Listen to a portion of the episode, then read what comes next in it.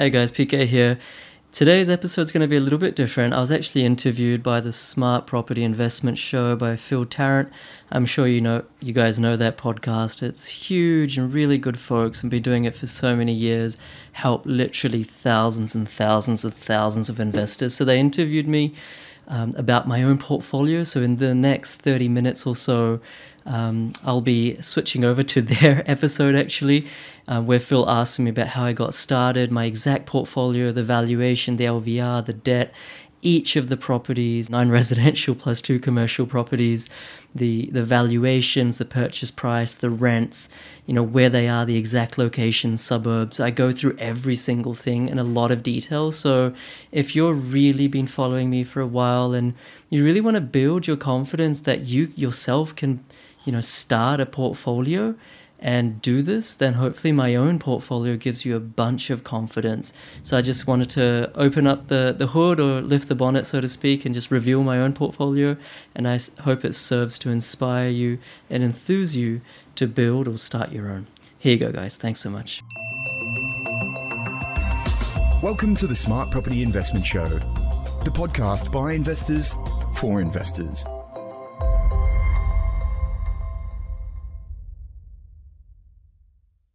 Oh, g'day. How you going? Phil Tarrant, host of the Smart Property Investment Show. Investor Stories is what we love. Pulkit Gupta, PK, is in the studio with me. He's recording from Brizzy. He hasn't been locked up. PK, how you going? well, thanks, Phil. I was just saying, but feel a bit guilty being in Brisbane these days. We've got it pretty good, but yeah, not complaining. And uh, has, has Brisbane always been home for you, PK?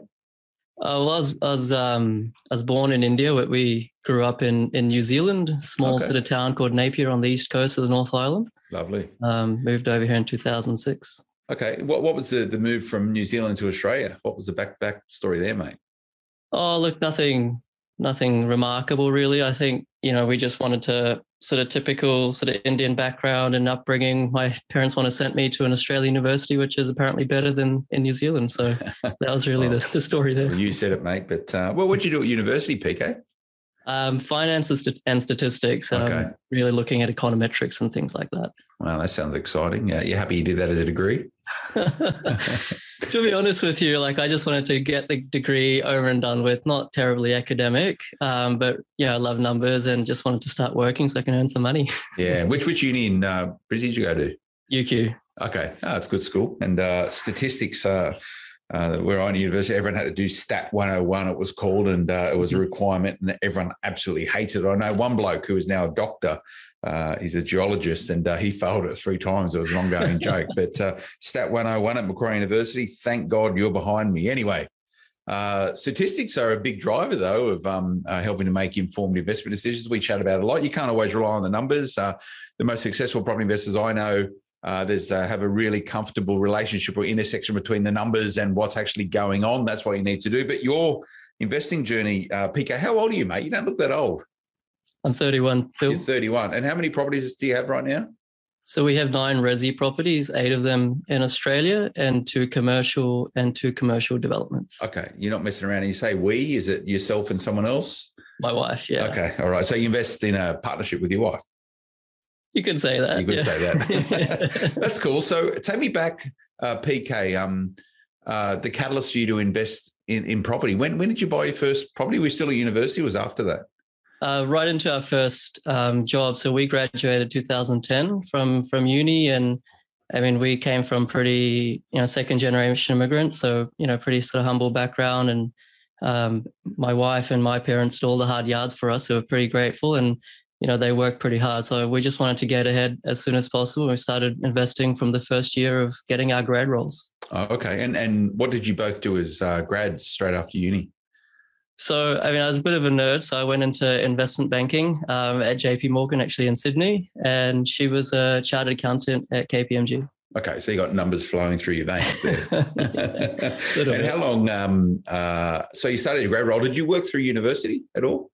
Uh, yeah, like yeah. I, I did internships and, and every summer I, I picked fruit. I worked at the local fruit shop, various things, just trying to get the savings up and basically live. Yeah, no, well, absolutely. And, and did you live at home while you were at university?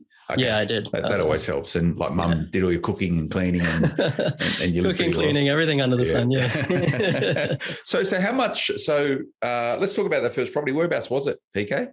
So the first one was in in East Gosford, um, in New South Wales. So that was in 2011, start of 2011. Okay, East Gosford. I bet you you've done pretty well there. Uh, what did you pay for it?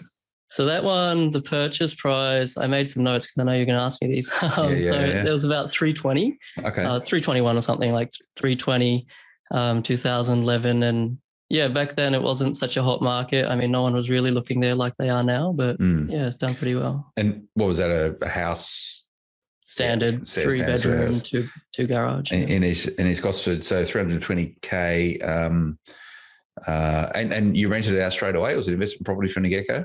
Yeah, investment. All I, I was living at home still um, Okay. for the majority of the portfolio. Okay, so three. So you're living in Brisbane. You invested first in East Gosford. Yeah, yeah. Okay, why East Gosford?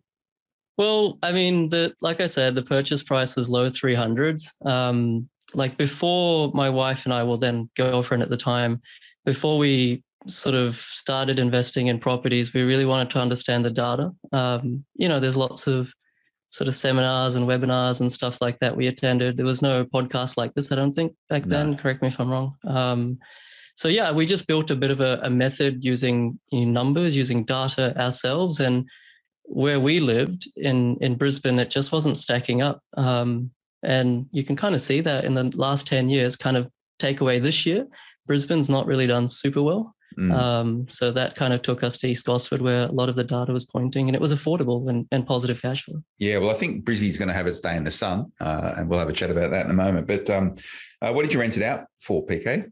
So the rent was four hundred, which Okay. was the great thing about it. So, and and how much deposit did you put in? We put in eighty percent deposit for that one. Sorry, twenty percent Twenty deposit. percent. Okay, twenty percent. So it was. Oh, that's so it was positively geared pretty much from the get go. Yep. Yep. Okay. And and you bought it in your own personal name. So how did you structure it? That was in a, a trust structure. In a trust structure. Okay. So you had to pay land tax on it from the get go. Yeah. Yeah, which um which is one of the prices you pay for investing in in trust, but we'll get into that. Okay. And you still have the property today? Still have it. Okay. Yeah, haven't Yeah. sold any. So what do you reckon the valuation of that property would be today? Um, I haven't got it recently valued, um, Mm. Phil, but I reckon it could be somewhere around maybe 800 to 850. Maybe that's being a little bit liberal, maybe high 700s, something like that. Yeah. So you're still doing okay out of it 10 years on from 320. You've at least doubled your money. You probably get 120, 130% growth on that. So Yeah. can't complain. And and a 20% deposit on 320. So, you know, plus your stamp duty and stuff, you probably would have needed to find about 80, probably 80 to 90K. Um, and that was just savings, was it, from from your first job and and working through university? Yeah, that was. I did an internship at Macquarie Bank and, and a couple of other investment banks. They pay you like ten thousand dollars a summer, and um, and my my wife was a cadet at KPMG through university as well. So that was basically all of our internship money. Yeah. Okay. And uh, so did you actually go and travel to see the house before you bought it?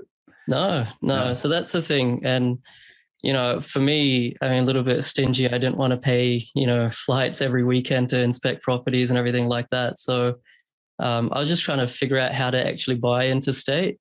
And I called a couple of property managers that were local to the area and said, Mm. you know, if I find the right property, will you be okay enough to to inspect it for me? Like I'm happy to give you a hundred bucks or two hundred bucks, something like that. And they actually said, I mean, this was back in the day and now it's much more common, but they actually said they're happy to do it for free as long as I was serious and as long as they, you know, I would give them the management to them. So I think they must have inspected four or five properties before this one. And yeah, we bought it. I mean, I wouldn't say sight unseen because they did the due diligence, but we didn't go down there. Yeah. And and you and you stayed with the manager. You still got the same manager today on the property? I think the the business has been sold and um, bought a couple of times since that time. Yeah, yeah. Um, Yeah, but yeah, haven't. continuity. Yeah, Okay. exactly. That's cool. All right. So uh, that's 2011 in East Gosford. So for those of you that don't know where East Gosford is, uh, the bottom of the Central Coast in uh, New South Wales, it's probably only about, wow, the new um, tunnel there uh, through um, uh, the start of the M1, it's probably less than an hour from Sydney now. So uh, yeah, nice and close. And you'll do well over time there, uh, East Gosford. What was the second property, PK? So the second one was in Frankston, in um, you know, just south of Melbourne, southeast yep. of Melbourne. Um, that one was again similar sort of price, three fifteen. The the valuation or my valuation um, came out based on comparables at three forty. So okay. kind of made sense for me, and it was renting not as good as the first one at 310 but still positive cash flow. This time we went uh, 12% deposit. 12% deposit okay. And um and you buy that also in a trust structure? Yeah that was in a trust structure as well. Okay all right um uh and today what, what sort of hour do you reckon you'd have on it I reckon, I mean, back then it was a bit of an ugly duckling and mm. Frankston's still not for everyone, but it's gone up to about, I'd say 700 to 750, something like that at the moment. Okay. Yeah. And sorry, when did you buy that? That was in 2012. So, okay, so, so about a year after the first. And you had a 12% deposit. So um, uh, a little bit less than the sort of 20 that lenders uh, like you to have. So, and you had to pay lenders mortgage insurance, LMI, as a result of that?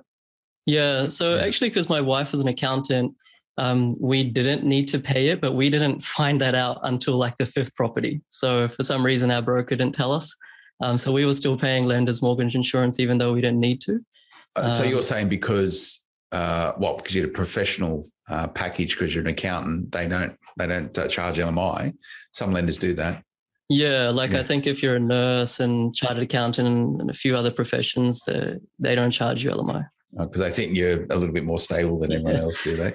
So yeah. you, you're paying LMI all this time, and you didn't know that you could have got um, uh, products out there that you didn't have to pay LMI on. Did you change brokers when you found out? I mean, we didn't change brokers immediately because the guy was really good as well. But yeah, oh yeah, we've moved on a, couple of times okay. since then. so so but so twelve percent at three ten on three fifteen property in a trust. Um, was that positively geared? It would have been.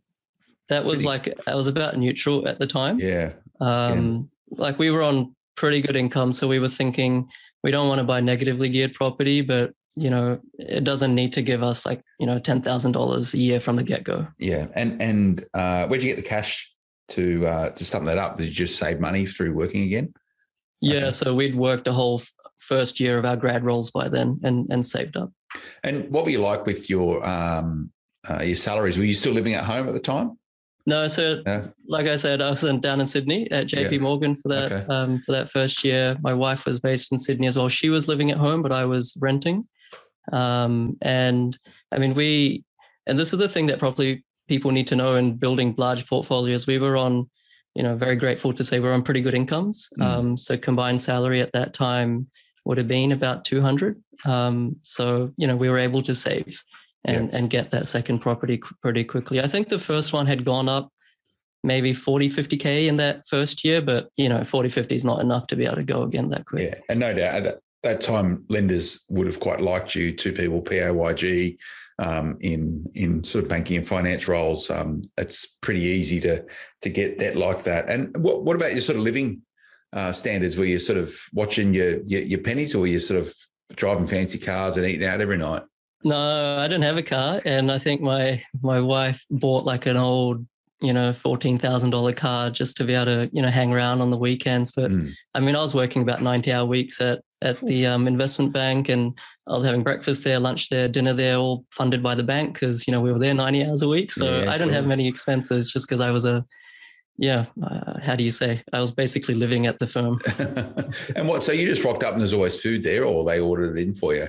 Yeah, I mean, there's always food there because I suppose that's the lifestyle um, mm. that they need to facilitate for you to to do a good job. Was it good food? Was it like healthy? Was it just like crap, like chips and sausage rolls and stuff? Well, I'm vegan, Phil. So, yeah. like back then, veganism wasn't the biggest thing. So, I was always scrounging around for something I could eat. oh, it's good to keep the weight right. off. Yeah, no, it's good. Well, I want to keep, continue down this journey of um, understanding. Tell me about properties uh, three and four, PK. Yeah, so number three was was again again I think a, a, sort of good one. So that was in um, in Mountain View Drive in Kingston and Tassie. Okay. Um, bought once again similar price range. It was three eleven. Rent was three fifty, so a little bit better um, better rent this time. Um, Tassie, as you know, you got to pay land tax basically from the get go. Um, that was not in a trust structure this time. That was in my wife's name, mm. and and yeah, I mean, once again, sort of it grew basically from year number one because we tried to follow the data as best as we could.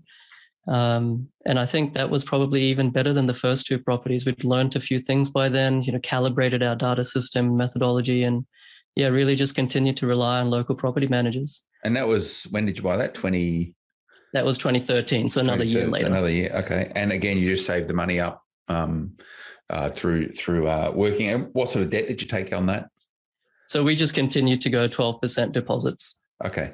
And again, LMI. So, but on a three hundred and fifteen thousand dollar property, eight you know, eight percent difference on the LMI, it's probably not a lot of money. It's probably like two or three grand thereabouts. Yeah. Yeah. I mean, it was more the principle of, you know, just kind of keeping the money, our deposits with us to to preserve them for future deposits. Mm. That was just kind of the principle we were working off. And and where you are capitalising the LMI into the loan, and what that means for those listeners are not too fair, but it means they just if you've got a three thousand a three hundred thousand dollar loan, it's three thousand dollars with LMI, your loan becomes three hundred and three thousand dollars. Is that what you're doing? That's exactly right. Okay. And you know, you can then, as you know, Phil, you can claim that in tax over a five year period. And if you refinance that, then you can get it all in one go. Yeah, and uh, Kingston Tassie, uh, 2013 to today, you, you you're probably just in there as that market was really starting to fire. What sort of hour do you reckon you'd have on that today?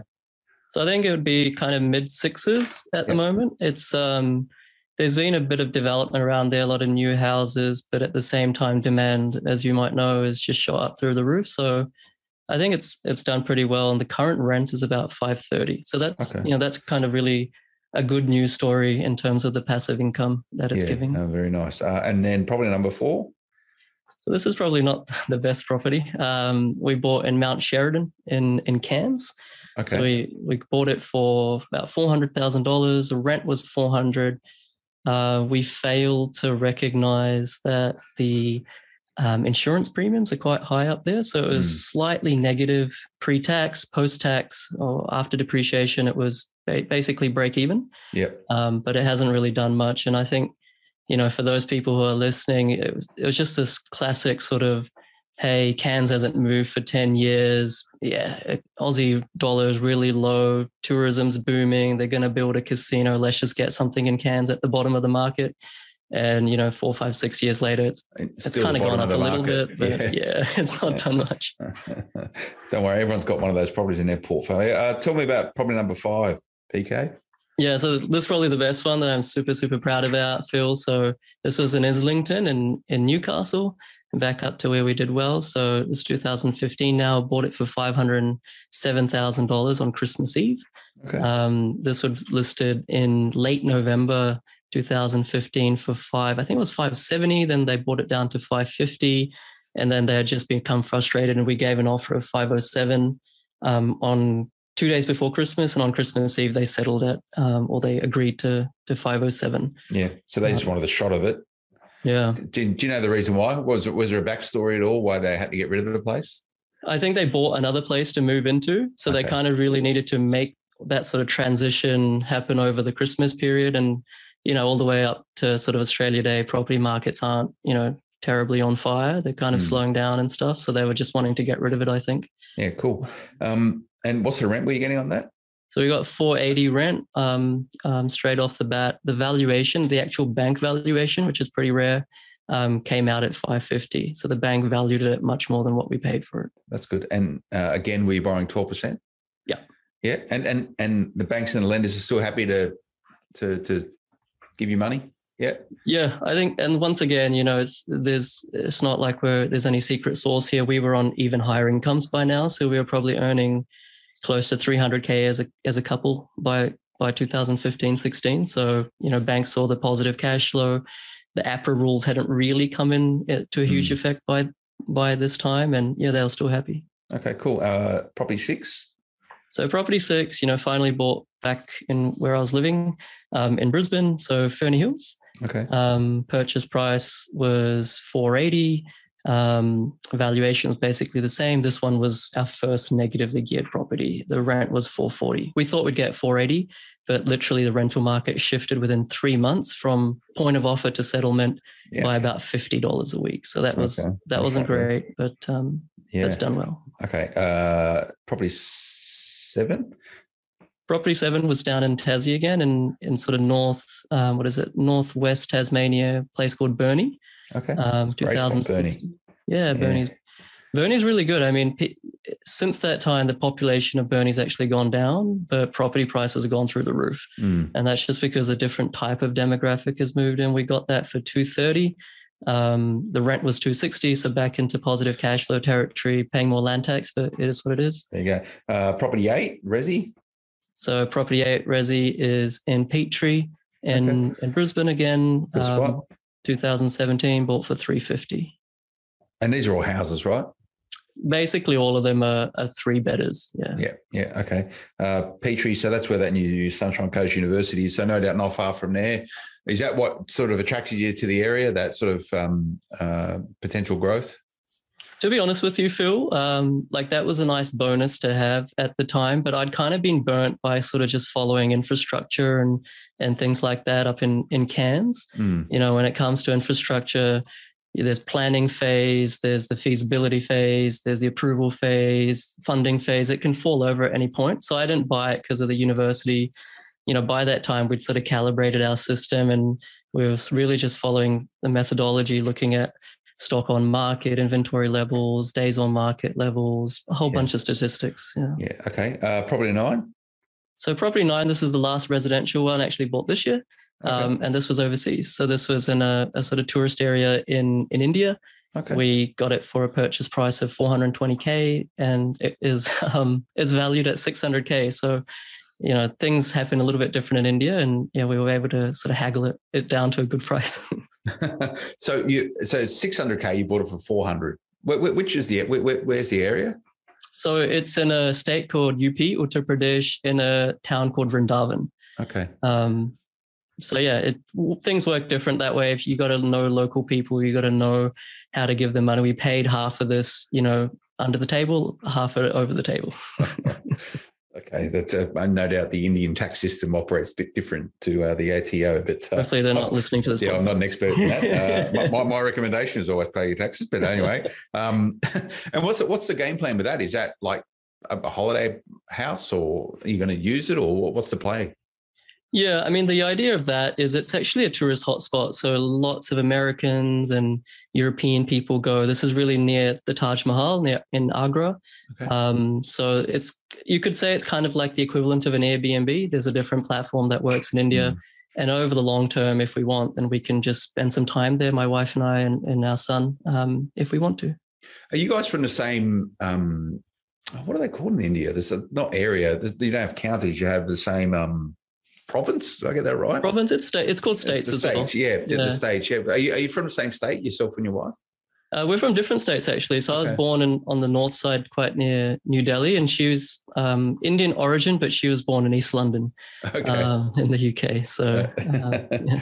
Oh, very cool. So that was probably number nine. Are, are you going to buy any more offshore stuff, or is that just a bit of a play? Like, you know, is that an income producing property? You're going to keep the money in India. What, what's what's the plan?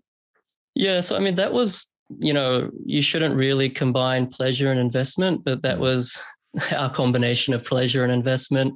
We're going to keep that one. It's going to give us a lot of income in the short term, I hope at least. Yeah. I mean, we've just bought it recently. Um, and then, like I said, over the long term, if we want, we can go and occupy that if we want to spend some time in, in that part of India, which is really beautiful. And in terms of like future offshore investments, I mean, we don't have any money in cash right now, but Yeah. when we do save up and, and have that ability, we actually want to buy in the US um, just just to kind of have the ability to uh, move there for short periods of time if if we want to. But you know, it's it's very expensive, especially where we want to we want to go over there. So it'll be a little while away. Yeah. No, it's um, it's it's sort of portfolio that a lot of people would like to build as a foundational point. Uh, from a foundational point, no doubt, this will hold you well uh, moving forward. What's the total valuation of this the Resi portfolio, PK? Yeah, so including the one in um, in India, it's about uh, touching five. So I think it's about four point seven or four point eight or something like that. Okay, and and how much debt you carrying on that? There's about one point six or one point seven mil of of debt at the Wow. moment, and Okay. What's the The LVR position? That's good. Like, you know, you're good with numbers 30, 32.8%. yeah, something like that. Yeah, it's about a third, right? Um, Yeah. And the the reason the um, the debt is so low is that we've been working our asses off, basically. Um, you know, working really hard, the both of us in our jobs, and and trying to pay those properties down to some extent. Well, let's have a chat about that. I said that you've been uh, well. You gave us the uh, LVR position, so thirty odd percent, four point eight million valuation, one point six million uh, in debt. And a lot of people would say, "What are you doing? You guys should be going harder right now." But um, uh, it depends where you sit on the, the risk curve. So, are you all these mortgages? Are they principal interest? Are you paying them down over time? Is that the plan? Some of them are um, Phil on on P and I, but I mean, our plan is really to, and when I gave you that equity position, that includes the offset money, the, mm. the capital and the offset. Um, the re- the plan is to just have that that liquid cash available if we want to do something with it. I think we're, I mean, we're not as diversified in other asset classes like shares and and other things. So mm. we don't want to be going too much um, more into residential property in Australia. I mean, different strokes for different folks. Um, but that's where we have that that money in the in the offset to kind of do something else with um, yeah. in the future. And and that makes sense. So uh, PK's talking about an offset account. So the way that works, um, if you're not familiar with them, and I'll be really general with this, if you've got five hundred thousand dollars of debt on a property, and then if you put five hundred thousand dollars in cash in your offset account that's connected with that property, you'll pay zero interest if it is just a principal uh, if it's just an interest only loan. So, so what it does, it offsets the amount of money that you're exposed to, and therefore you pay less interest. And it's a really good strategy uh, if you're looking to build up cash for another purchase or for some other utility in time in a different asset class, have it sitting in an offset. So if you've got interest rates of 4% and you've got a completely offset, it means you've got a 0% interest rate. So uh, it's a really good strategy uh, for conserving cash. And what a lot of other people do also is that if they do a refinance, um, and they realize some cash getting ready for next purchase, they'll, they'll chuck it an offset until they're ready. So you're making that money work for you. Um, much better than it sitting in a savings account where you're lucky to get 0.1% uh, at the moment. So if you need any more information about that, go and speak to your mortgage broker. Uh, they can help you out. Now, where, where on this journey, PK, did you start investing in commercial property? So we started doing commercial developments about four years ago, Phil. Um, and when I say developments, that just means, I mean, I'm not I didn't quit my job and all of a sudden do this. I, I teamed up with some business partners and mostly here in Brisbane, places like Morayfield, um, Logan, and a couple of other localities. We're doing service station. We did a childcare center. One was a combination of the two. Um, and I was basically a silent money partner, um, as well as doing some funding, kind of helping the project that way and my business partner is civil engineer so he was kind of doing you know the more sort of roll up your sleeve hard sort of dirty work um, and through that we're able to make more lumpy you could say sort of chunky profits for want of a better word yeah um, and then the buy and hold commercials was just this year okay and what's your buy and hold commercials so we got two um, the first one was up in um, or is up in in townsville um, in Garbutt. That's standard shed. It's got, I think, there's a panel beater, there's a, a paint guy, and uh, what is like a boxing gym or something like that. Okay. Um, side by side, it's pretty cheap. About 440 we paid for it. Yep. Um, needs a new roof, which is going to cost me about fifty thousand dollars. But once we do that, I reckon. I mean, I haven't got a valuation or anything, but I reckon that would be about six hundred. Okay, and um, I imagine pretty good uh, cash flow out of that. Yeah, so that that was a really good deal. The the cash flow, I think before expenses about fifty thousand. After your property management fees, the tenants don't pay the outgoings in this case. It ends up being about three uh, thirty five. So I think you know gross about eight or nine, maybe six or seven net, something mm. like that. And the the portfolio you've built, you've diversified out into commercial assets. To your point, you'll probably um, go wider in your asset base, but you're still young, mate. Um, what, has been what, what has been the, the secret to your success? Or number one, do you think you've been successful? number two, the answer is yes, which it probably should be. Um, what's what's your sort of what's made this so right for you? What's your sort of guide guiding sort of force in making these investment decisions? Yeah, it's a really good question. I think success is really fulfilling your potential. So different people are different, and as long as you fulfill whatever potential you have, that's success. So, you know, from that perspective, you know, I think we've got a long way to go, hopefully. Um, mm. But there's no sort of magic source, like we said, or like I said. There was no sort of rags to riches story and, you know, living in a caravan or anything like that. We're on pretty good incomes. We work really hard through our childhood to get a good education and get good jobs. We work very hard in our jobs. Um, and that's really what you need, right? You need the serviceability, especially in this day and age. Um, but really, the secret, or you could say what we stressed most, was data. Mm. You know, you mentioned earlier, Phil, that you know all the good investors they have a really good balance between being data driven, but also being kind of prudent um, in the sort of more, you could say, less quantitative things. But we really skewed that equation much more heavily towards the data. And I mean, back when we started, there wasn't that much data out there, and and I had a background, like I said, in statistics, so I just compiled a lot of the data that I could and ran there's a bit of a nerdy term, something called multivariate regression analysis, which just allows us to understand of all the data factors out there, what are actually meaningful, what have a meaningful coefficient, what are their respective weightings, and we just sort of use you know these data factors. They're not they're not secrets. So, so on that basis, then did you um, make your own determination of what data points were the most important. You created your own indexing score to say, hang on a second, I chuck all these numbers into this pot, shake it up, and then these ones are the highest.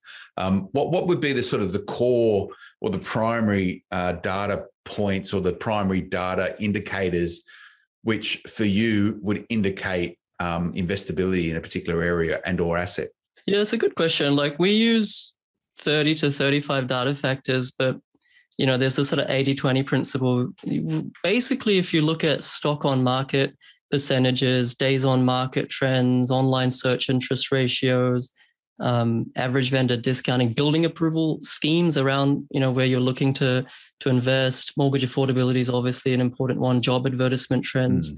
et cetera, et cetera. And it's not just the coefficients or the weightings or the indexing, as you put it, but it's also the thresholds. Like, for example, we found that on average, average vendor discounting needs to be less than 5% and trending down, along with other, other things stacking up for the balance of demand to start pipping supply.